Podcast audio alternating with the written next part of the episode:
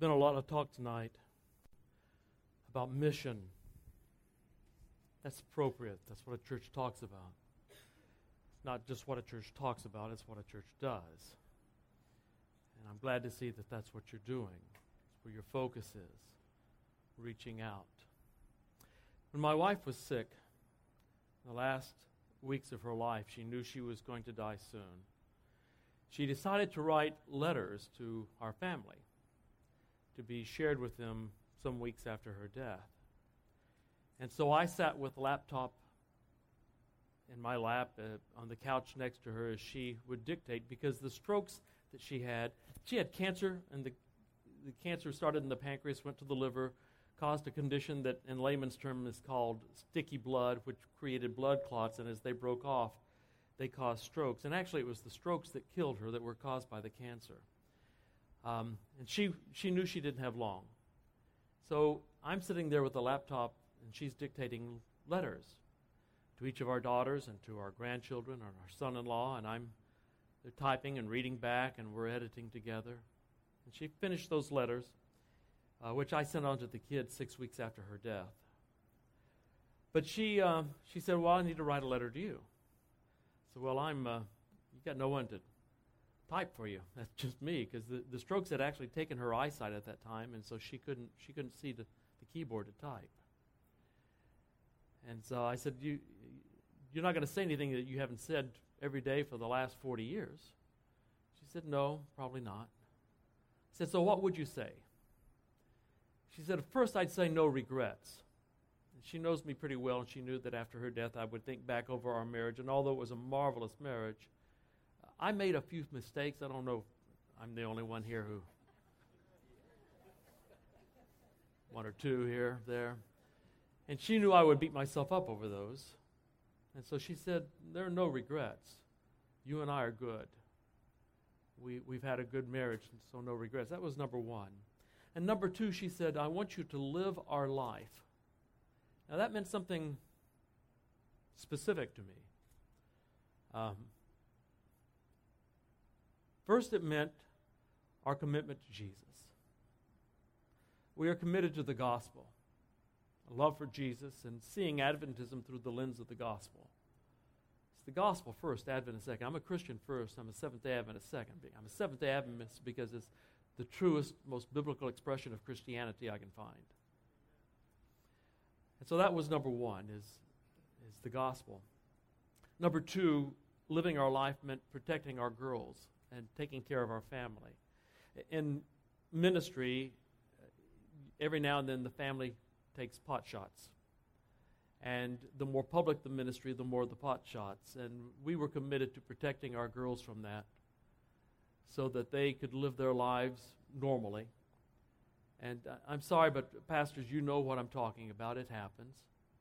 It happens. And so she wanted me to continue to pr- protect the girls so that they would have the opportunity to live a normal life before the Savior. Gail and I knew what we were getting into when we got into ministry. We, we understood that, and we knew it was worth the effort and worth the risk.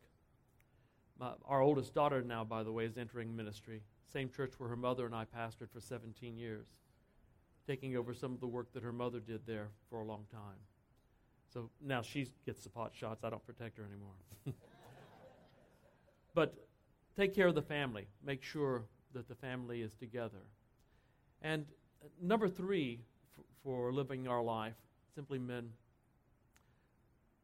service. Whatever capacity God has placed me in, whether it be television or local church or any place else, that I'm to be of service to others. Just to be a servant, to be of service. That's what she wanted me to do. Which, by the way, is why I'm here rather than at home curled up in a fetal position sucking my thumb, uh, which is where I want to be. but that's why I'm here. Um, service in the name of Christ.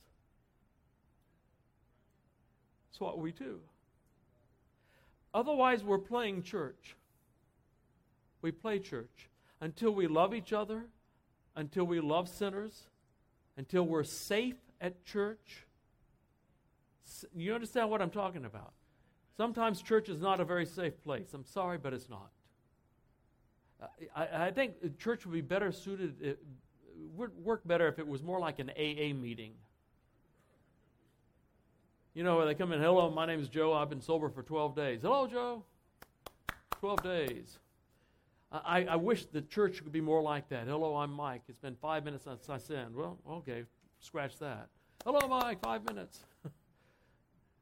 Where you could be honest and open about who you are, the brokenness that we all share, and know that no one's going to gossip about it. I tell you, until your, your conference president can stand before the constituency and, can sh- and share his, his darkest sin and his deepest temptation, and know that number one, it won't cost him his job, and number two, no one outside this room will hear about it. Until he can do that, we're not really a church. We're playing church. That make sense to you? We're not a church. We play church. But when that kind of authenticity and openness and vulnerability and trust and concern and integrity can take place, when that kind of love is exhibited in the church, then we're a church. And by the way, when that happens, we grow. That's how the first century church grew. Uh, every time their, their leaders held evangelistic series, they got thrown in jail. So you didn't do a lot of those. you know, you start running out of bodies. So, um, so one of the things they did, there's one record of a church, first century, who the people in their church, in their city, were starving. And so 300 members fed 2,500 people every day. They fed 2,500 people. And they treated each other with such love as outsiders saw that. They said, How can I get in on this? The church grew without holding an evangelistic event. it grew. That's church.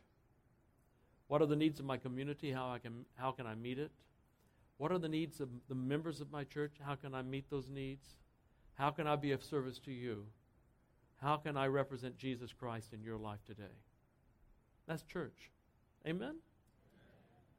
When the church does that, the church cannot help but grow. Uh, a lot of churches are dying, and some churches should die, quite frankly. That, that sounds ugly, but unless, unless something happens to change those individuals to rightly represent the love of Jesus, the church needs to die because it's not a church. It may be a social club for saints, and Lord knows we got enough of those. We need churches. We need men and women who care more about love and loving each other and loving their world than anything else on the planet. You get that when you understand the character of God, because that's what He does. That's what God does. In fact, there's a parable that Jesus told that is often overlooked, it's not often preached. I, I don't know that I can ever remember a sermon on this particular parable, and I'm going to preach it tonight. It's found in Luke's Gospel, the 12th chapter. Please open it up because we find there a picture of God that I think is appealing. It's a picture that well, shows us what we should be. But more importantly, it shows us a, a side of our God that perhaps we've not seen before a side of service. Luke's Gospel, the 12th chapter. I'm going to read through the parable quickly, then I'm going to go back and we'll unpack it as we go. Starting with verse 35. Be dressed in readiness and keep your lamps lit. Be like men who are waiting for their master when he returns from the wedding feast, so that they may immediately open the door to him when he comes back and knocks. Blessed are those slaves whom the master will find on the alert when he comes. Truly I say to you that he will gird himself to serve, and have them recline at the table, and will come up and wait on them, whether he comes in the second watch or even the third, and finds them so. Blessed are those slaves. Now, it's a short parable, and at first it's easy to overlook. It's something you read on your way to the next story. But, but there's a lot more here. In fact, this has fast become my favorite parable, quite frankly, because there's so much here than, more than what meets the eyes. It says, Be dressed and in readiness, keep your lamps lit. If you've ever gone camping, you know how much easier it is to light a lamp when there's still light than it is in pitch dark, right? So have the lamp lit beforehand, but be dressed in readiness. And what that means in those days is they all wore robes, right? And in, uh, you, wanted the robes not to touch you any place because it's hot. My wife had a nightgown that she loved and I hated. It was called the Green Blob. At least that was my name for it. She loved it because it did not touch her anywhere. It was a sack. and I hated that thing. but she loved it. Now, since her death, actually, you know, you, you, I got rid of all the other nightgown. I've got the green blob hanging in the closet, and I don't know why. Because she loved it, so it's still hanging there. I don't know why. Everything else is gone, but the green blob is there. But that's, you know, it didn't touch her anywhere. That's what you do in hot, hot times. And so, the, but when it came time to work, because these robes were just barely off the floor, when it's time to work, you, you need the robe up higher. So they would take a belt or a rope and tie it around the waist, and that would pull it up just enough to where now they can work. He gets the robe off the floor. They, they'd gird themselves so that now they could wor- work. They just tie the belt on, and so now they're ready for work. So it's saying if you're a slave waiting for your master who's at the wedding feast, make sure that your lamp is lit and that you're girded, you've got the belt on, you're ready for physical labor when the master comes back. It says, Blessed are those slaves, those servants. Uh, it says, Be dressed and in readiness when, uh, with your lamps lit. Verse 36 Be like men who are waiting. That word waiting, there are different kinds of waiting. There is like a waiting for, for the bus to come in, there's waiting for this sermon to get over, which can be uh, kind of long, tedious waiting, or there's eager anticipation. That's the kind of waiting that is implied here. Eager anticipation, waiting for the master to return.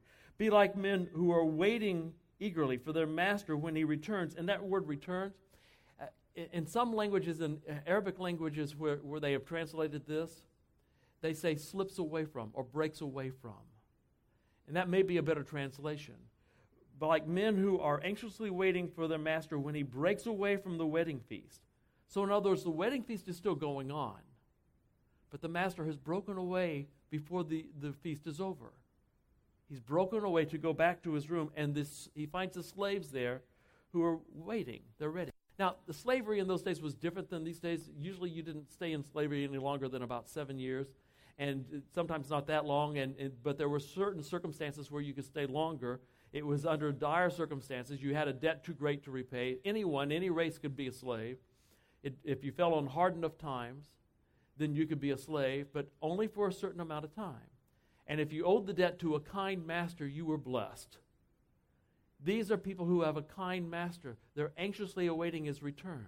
He's kind to them. They love him. They're happy to serve him. He has paid a debt for them that is too great for them to repay. They owe him everything. They are his slaves. Paul referred to himself as a slave of Jesus Christ. He owed him a debt. He didn't want out of that servitude, he wanted to stay in. He was anxiously awaiting the return of his master. Blessed are those who are girded, lamps lit, anxiously awaiting for their master when he breaks away from the wedding feast, so that they may immediately open the door when he comes and knocks. Now, that's a curious thing to say. And here's why. In, in that world, in that time, if you went to bed for the night and you closed the door and you locked it from the inside, when someone knocked, you did not open. You did not open a knocked door after the dark because you didn't know who was out there and they might be up to mischief. So if your friend needed you after you had retired, they would call. They might call and knock. Jesus says, Behold, I stand at the door and knock. If anyone hears my voice and answers me, I will come in and sup with him. He's knocking and calling because he, you recognize his voice. He wants to fellowship with you. He would call out to you rather than just knock because you don't open the door to someone who knocks, that's a stranger. But you'll recognize your, your friend's voice. Hey, Joe, it's me, Ted. Open the door. I need some help. You'll open the door to your friend because you trust him. And yet, this master breaks away from the wedding feast early and knocks at his own door. What's going on? The only explanation that I can come up with is this the wedding feast is in the master's house, and it's a great house.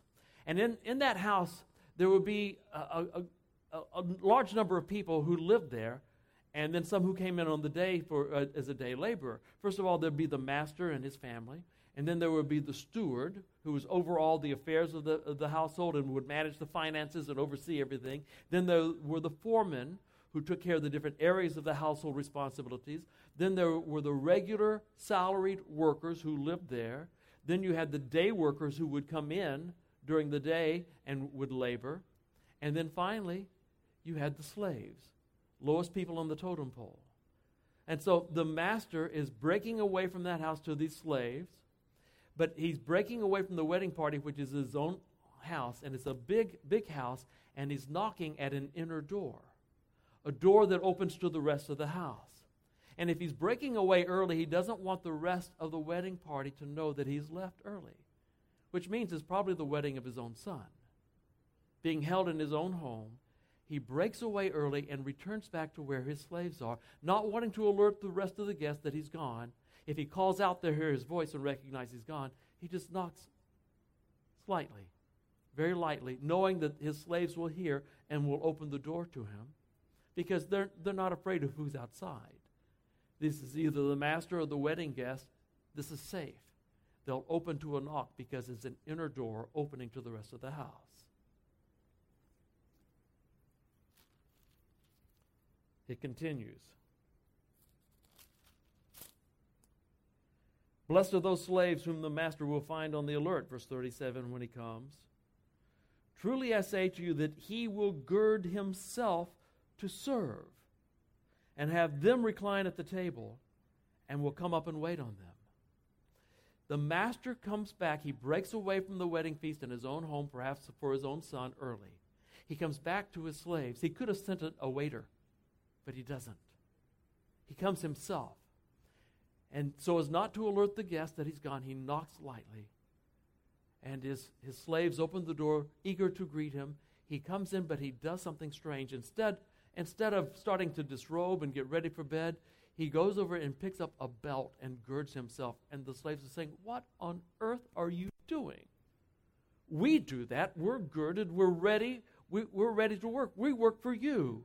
You don't, what are you going to do? Scrub the floors, master? He girds himself. And then he says to them, I want you to recline at my table. They protest. No, that's your table. We're slaves. We don't do this. He's going to serve them. Never in Middle Eastern culture do you find any instance in any literature of a master serving slaves. Never happens. Does not happen. Totally turning upside down the whole social strata does not happen. But this master says to his slaves, You recline at my table. Now, what's he going to feed them? They have not prepared food because he's been at the wedding feast. Knowing that he's already eaten, he'll come back late.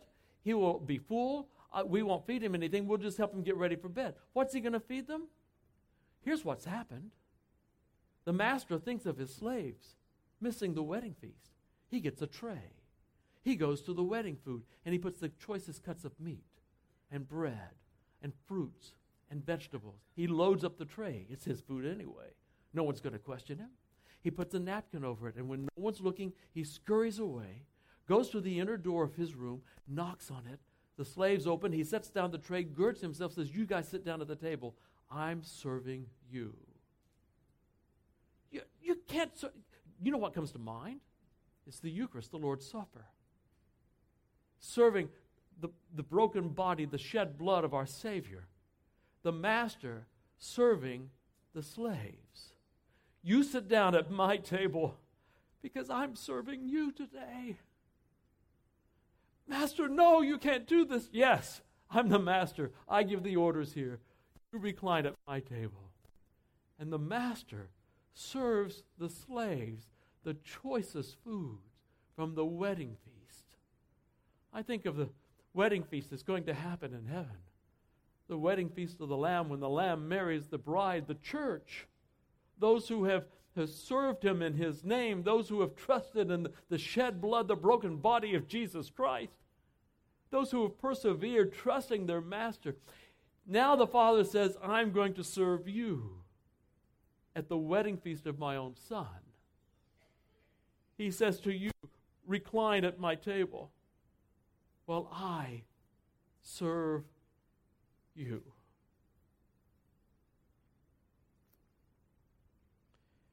Whether he comes at the second watch, about 10 p.m. to 2 a.m., or even the third, 2 a.m. To, to sunrise, and finds them so, blessed are those slaves. The picture of God serving you at his table is just unthinkable. But that's the picture Jesus paints for us of who divinity is. He is perfect and righteous and holy altogether, and you and I are anything but. We have rebelled. We have broken his heart time and time again. We've turned our backs upon him. We are weak. We are feeble. We can't do anything to save ourselves. He's done all the work for us at the cost of his son. We can't even be good without his help. He has to work in us to make us look anything at all like him. And we fight and we squabble among ourselves over nothing at all. I've seen churches break up over the color of carpet. God help us. I've seen churches fight over the style of worship. God help us. That's who he has invited into his kingdom. He does the work and he brings us, mess though we are, there. And then it's not just enough that we show up. It's not enough that we slip in the back door. Nah.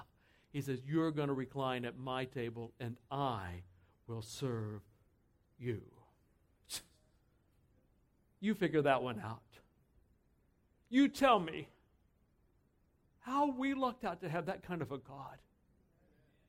You tell me, and, and then we'll both know I don't get it. But that's who He is.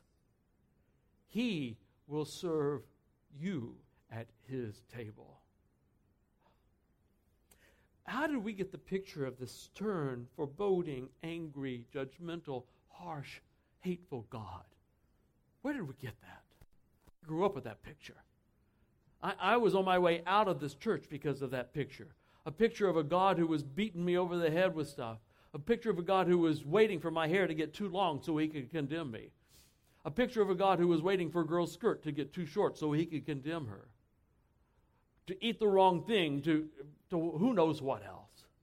The rules were myriad, and I couldn't keep up with them all, and I wanted out.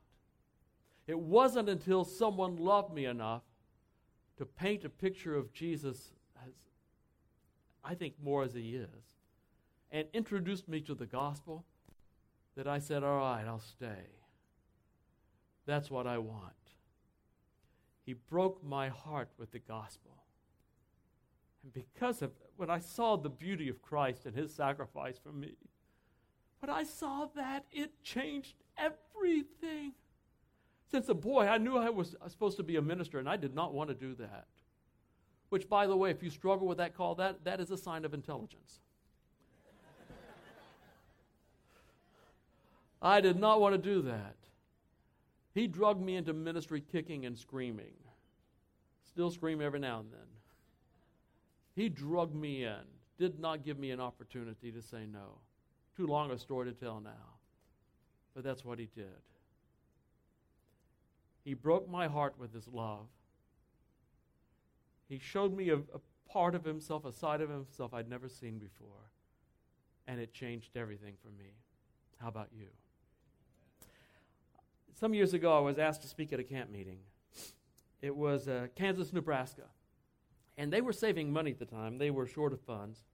So they were going to have a one weekend camp meeting. They flew me in and put me up in the girls' dormitory guest room there on the campus of Union College. If you've been there, you know, you got that campus, and then you got this stone uh, archway that kind of leads the way over to where the campus church is across the street. It's a big, kind of a semicircle church, kind of wraps around you there.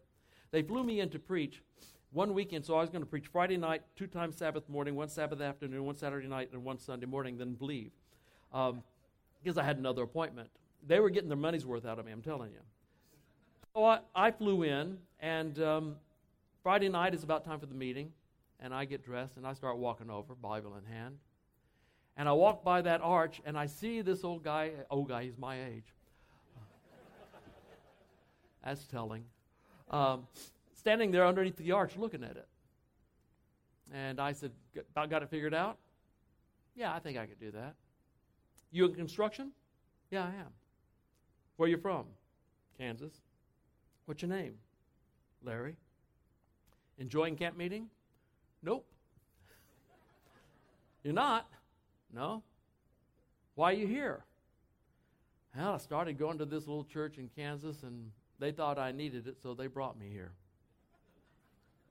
Going to the meeting tonight? Don't know. I think you ought to go. Why? I'm preaching. what are you talking about? Jesus? Maybe. I said, Well, I'll tell you what, when I stand up to preach, I'm looking for you, Larry. I'm looking for you. I want you to be there. We'll see. I go over the meeting. Time for me to preach, and I stand up and I'm looking for Larry. And the place is full. So, I, you know, I'm looking pretty hard for him. And finally, I spot him. He's standing, he's not sitting down. He's standing at the very back of the church, back against the wall, right next to the door, just in case. Just in case.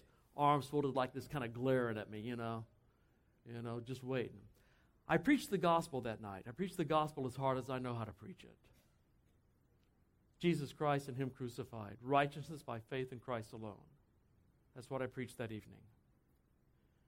And afterwards, I stood right down around here toward the front of the church, shaking hands and greeting people. And I looked up, and there's Larry. He made it all the way down, which I was quite impressed with. Roof didn't cave in on him or anything. So glad you made it, Larry. Things you say tonight true? No, Larry, I just made them up.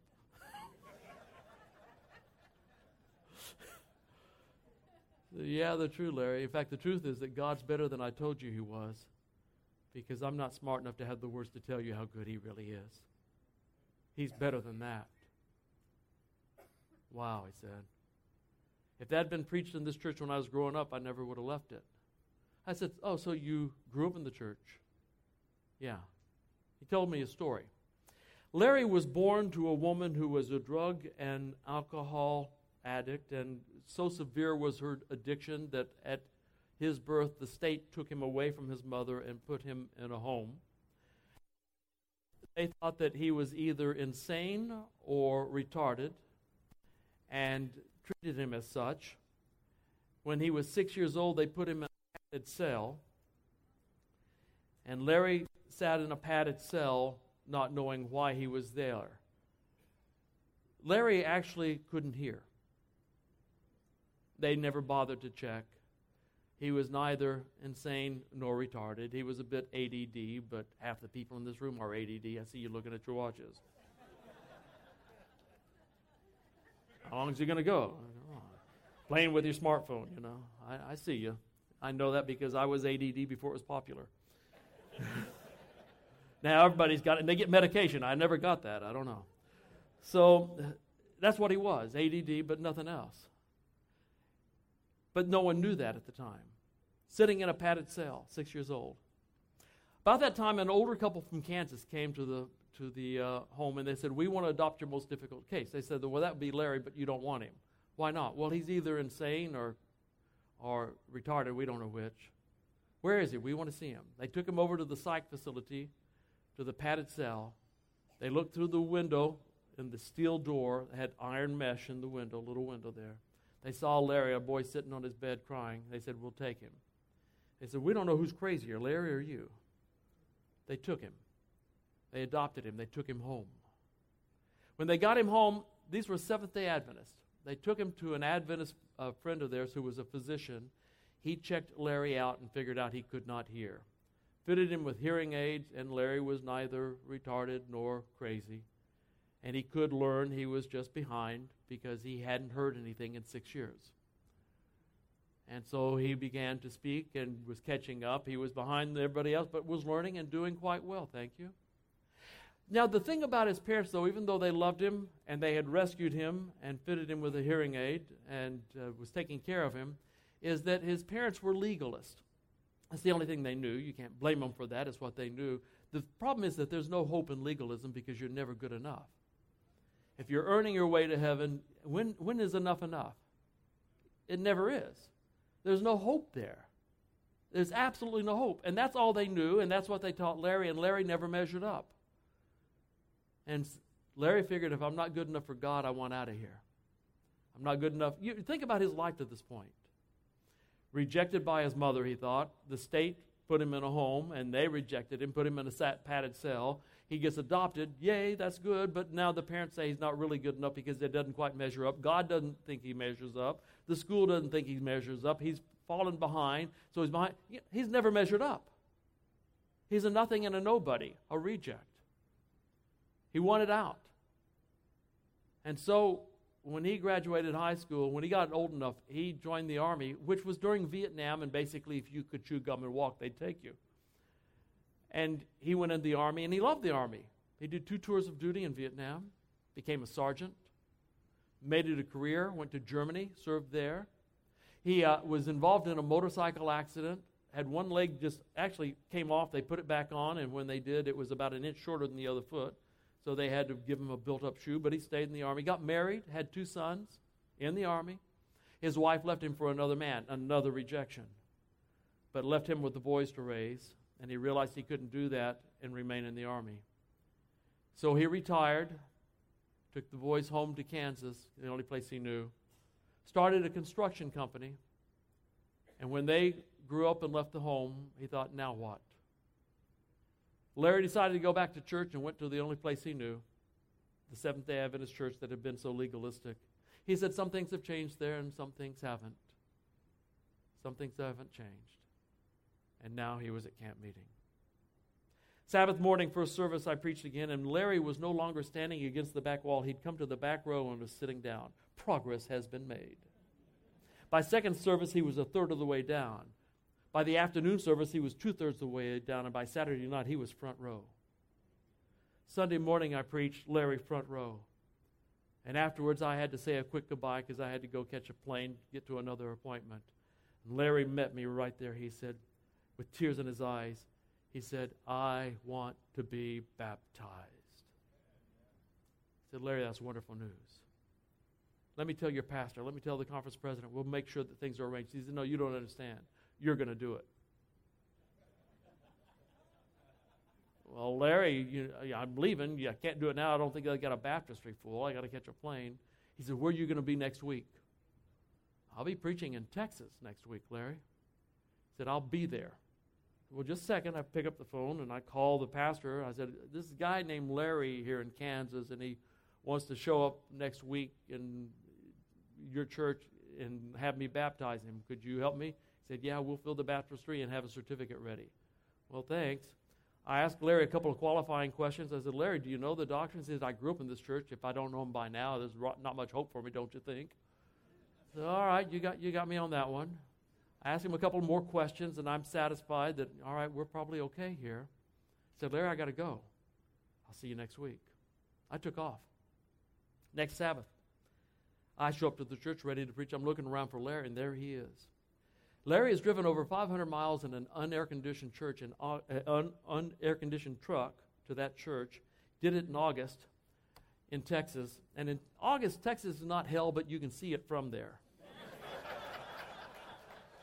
A glow just off in the distance a little bit, you know, a little bit south, you know. That's hell right over there. You hear the screams at night. I grew up in Texas, so I can say that, all right? Born and bra- raised right in Texas. It's hell. So Larry showed up there in an unair conditioned truck because Larry wants to be baptized. Other members from the church show up in an air conditioned car. Why they didn't give Larry a ride, I don't understand, but they showed up just to see if it was really going to happen. I stood in the baptistry with Larry he finally had a picture of God that spoke to his heart. He was not the angry, judgmental, critical God that he had known and grown up with. Not the God that was looking for a way to keep him out of heaven. This was the servant God. The God that loved him so much he paid the ultimate sacrifice for Larry. For Larry. The God that loved him so much he gave him a gift of eternity, a promise the God that loved him so much, he said, I'll make a difference in your life today and I'll change you to look more like me every day if you just trust me. I'll change you. A God that gave him a purpose for living. A God who said, If you come to heaven with me, one day I'm going to have you recline at my table and I will serve you, Larry. Larry, who's been rejected by everyone, Larry, whose life has been broken over and over again, I will serve you. Tears were in his Larry's eyes as I lowered him into the watery grave of baptism. And when I brought him up, I saw love. I saw the glory of God in his face. I saw hope. I saw someone who's looking forward to a banquet someone who's going to be fed and served by God Himself. That's Larry. How many more Larrys are there around?